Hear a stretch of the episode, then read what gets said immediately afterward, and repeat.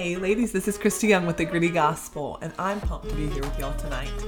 I want to challenge y'all with a hypothetical. Let's just say that we have taken on the job, we feel called by God to become missionaries and to travel to Burma or to some other continent, some other place across the world.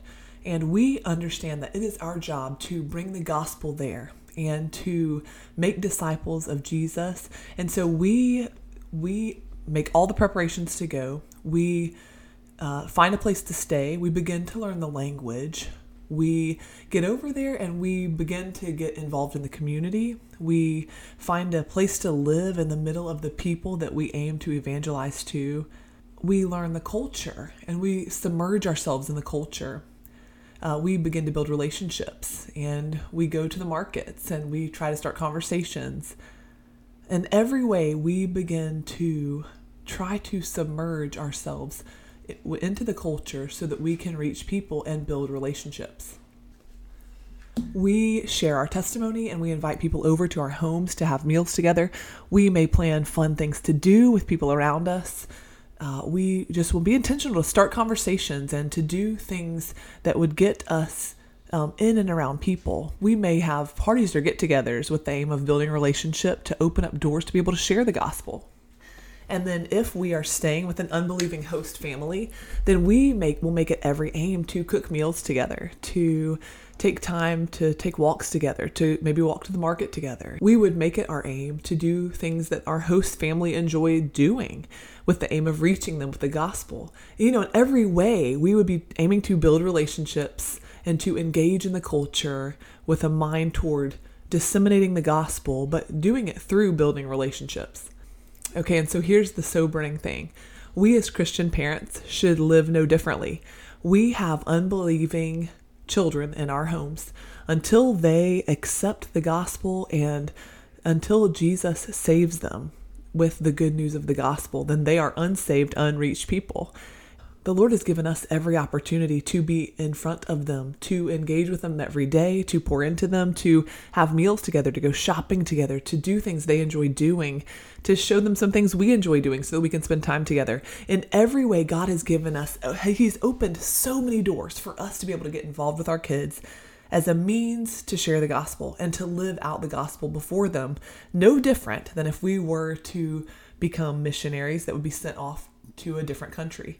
The thing is, we as mothers and parents, we need to clothe ourselves with the mindset and the reality that we are missionaries. We are missionaries right where the Lord has planted us.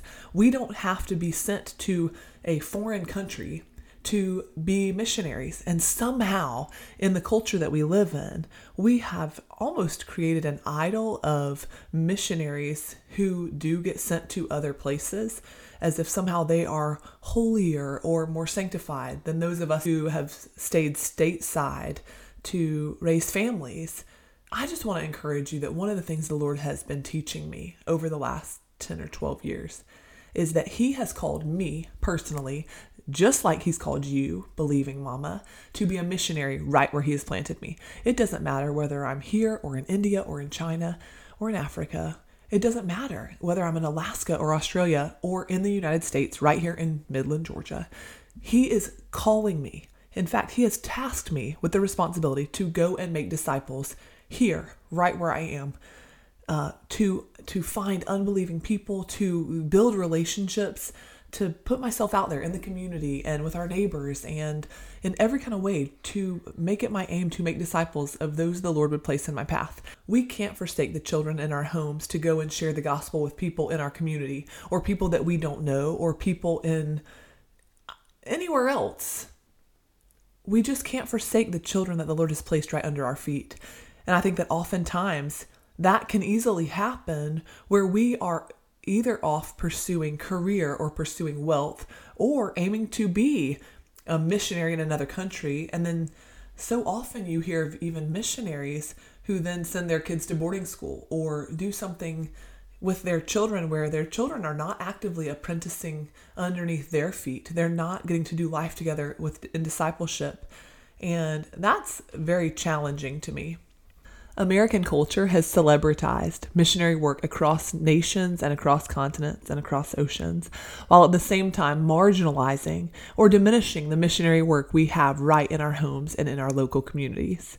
We've been led to believe that evangelizing to the lost people in other countries is a more worthy cause than doing the same for our children and neighbors. But God's word is clear that as believers, we are all missionaries. Jesus has commanded us to go therefore and make disciples of of all nations, baptizing them in the name of the Father and the Son and the Holy Spirit, teaching them to observe all the things I have commanded you. And behold, I am with you always to the end of the age. These verses are from Matthew chapter 28, verses 19 and 20. I think the point I want to drive home here is that the Great Commission, that Great Commission in Matthew chapter 28, really includes and begins with the people that the Lord has placed in our homes and under our feet.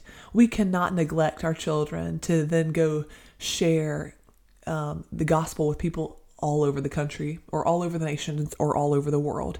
There would be something fraudulent about that if we were to go to the nations and yet forsake the little people that God has placed in our care and under our feet. We cannot forsake the ministry to those in our homes at the sake of pursuing missions across the street in our communities and over continents. Similarly, we cannot forsake the ministry in our homes to go and build wealth, pursue a career, or to make our names known. If we are doing those things, then there's an idol lurking there somewhere. So, sisters, let's be real and take an honest inventory of our lives. Are you, sister, living as a missionary in your home, in your community, in your neighborhood, on your street? Do you view your life as a, as a missionary being lived out, beginning with those people that you have in your home?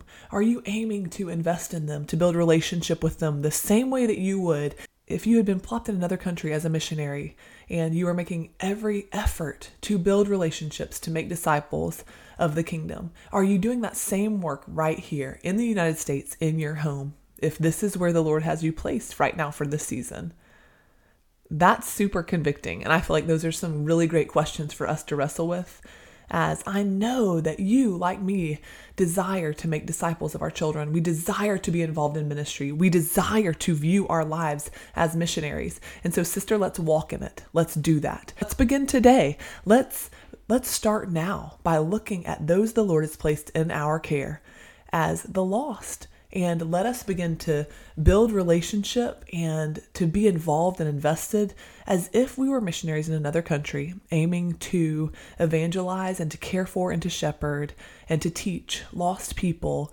in another country um, as missionaries, because that is literally what we're called to here, now, right where the Lord has planted us. I'd also just like to make this point.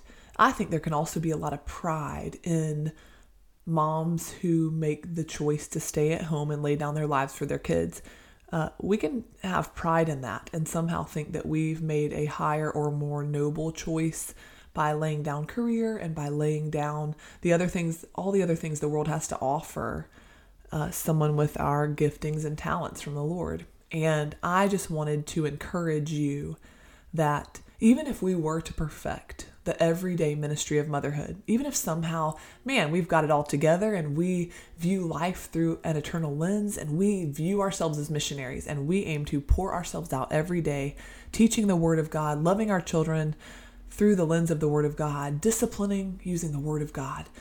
Even if we perfected all of that, we could not earn our salvation. And I want to make that clear.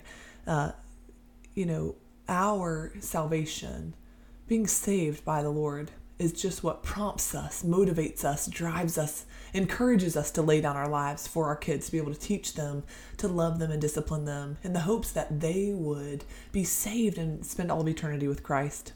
And then no amount of work on our part can guarantee the salvation of our children, uh, which is heartbreaking. Uh, but it's also freeing because God is the only one who can give the gift of salvation. Uh, salvation comes by grace alone through faith alone. And that is His gift to give. And so let us go to prayer for our children in all the ways that we can help them, disciple them, teach them, train them. Let's do it. Let's go to work and get that work done and be diligent about it. But then in everything, you know, we cannot guarantee their salvation. So let us leave that at the feet of the Lord and let us go to Him in prayer and petition Him for the hearts of our children to be softened to him and to his word and to grow in intimacy with him and to desire have the desire in their hearts to follow him.